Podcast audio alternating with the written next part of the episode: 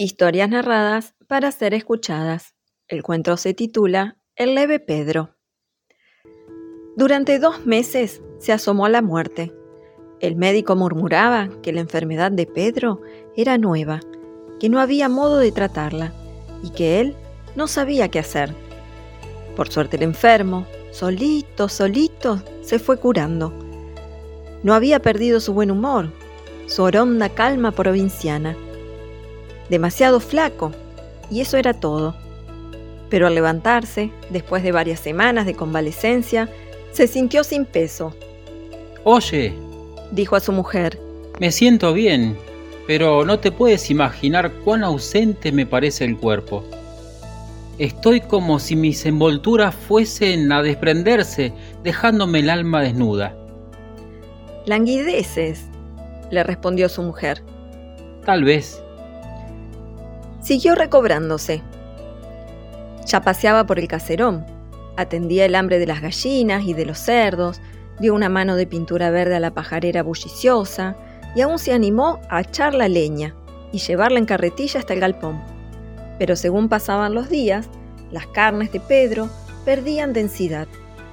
Algo muy raro le iba minando, socavando, vaciando el cuerpo se sentía con una ingravidez portentosa. Era la ingravidez de la chispa y de la burbuja, del globo y de la pelota. Le costaba muy poco saltar limpiamente la verja, trepar las escaleras de cinco en cinco, coger de un brinco la manzana alta. Te has mejorado tanto, observaba su mujer, que pareces un chiquillo acróbata. Una mañana, Pedro se asustó.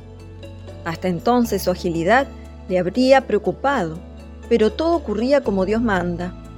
Era extraordinario que sin proponérselo convirtiera la marcha de los humanos en una triunfal carrera en volanda sobre la quinta. Era extraordinario, pero no milagroso.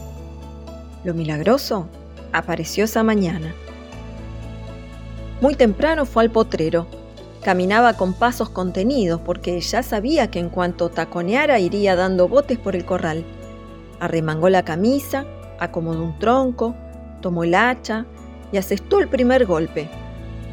Entonces, rechazado por el impulso de su propio hachazo, Pedro levantó vuelo.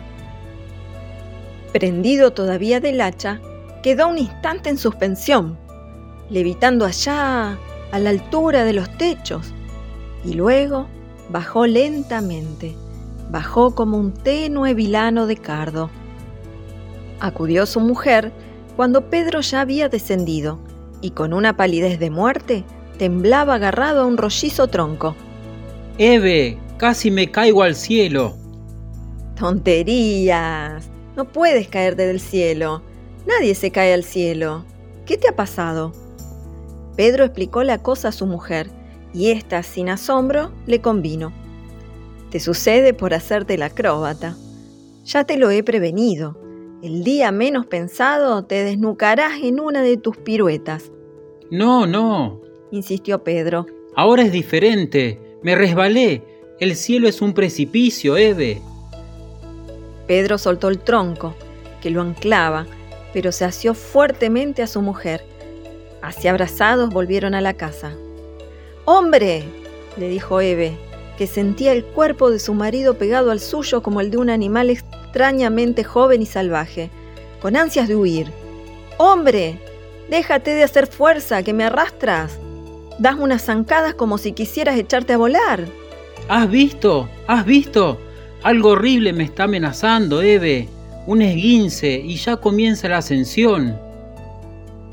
Esa tarde, Pedro, que estaba apoltronado en el patio leyendo las historietas del periódico, se rió convulsivamente y con la propulsión de ese motor alegre fue elevándose como un ludión, como un buzo que se quitara las suelas.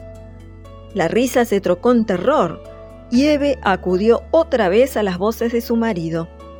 Alcanzó a agarrarle los pantalones y lo trajo a la tierra. Ya no había duda.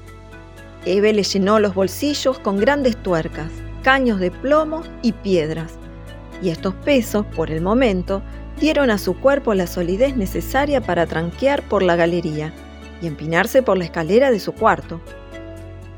Lo difícil fue desvestirlo. Cuando Eve le quitó los hierros y el plomo, Pedro, fluctuante sobre las sábanas, se entrelazó con los barrotes de la cama y le advirtió. Cuidado, Eve.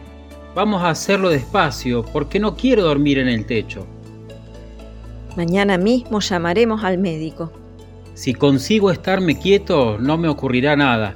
Solamente cuando me agito me hago astronauta. Con mil preocupaciones, pudo acostarse y se sintió seguro. ¿Tienes ganas de subir? No, estoy bien. Se dieron las buenas noches y Eve apagó la luz. Al otro día, cuando Eve despegó los ojos, vio a Pedro durmiendo como un bendito, con la cara pegada al techo. Parecía un globo escapado de las manos de un niño. ¡Pedro! ¡Pedro! gritó aterrorizada. Al fin Pedro despertó, dolorido por el estrujón de varias horas contra el cielo raso. ¡Qué espanto! Trató de saltar al revés, de caer para arriba, de subir para abajo, pero el techo lo succionaba como succionaba el suelo a Eve.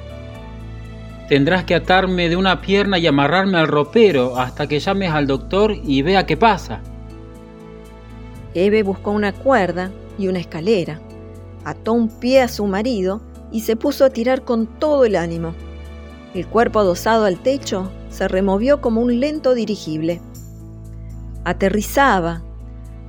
En eso se coló por la puerta un correntón de aire que la dio la leve corporeidad de Pedro y como una pluma la sopló por la ventana abierta. Ocurrió en un segundo. Eve lanzó un grito y la cuerda se le escapó de las manos. Cuando corrió a la ventana, ya su marido, desvanecido, subía por el aire inocente de la mañana. Subía en suave contoneo como un globo de color fugitivo en un día de fiesta, perdido para siempre, en viaje al infinito. Se hizo un punto y luego nada. Es un cuento de Enrique Anderson Invert, escritor argentino.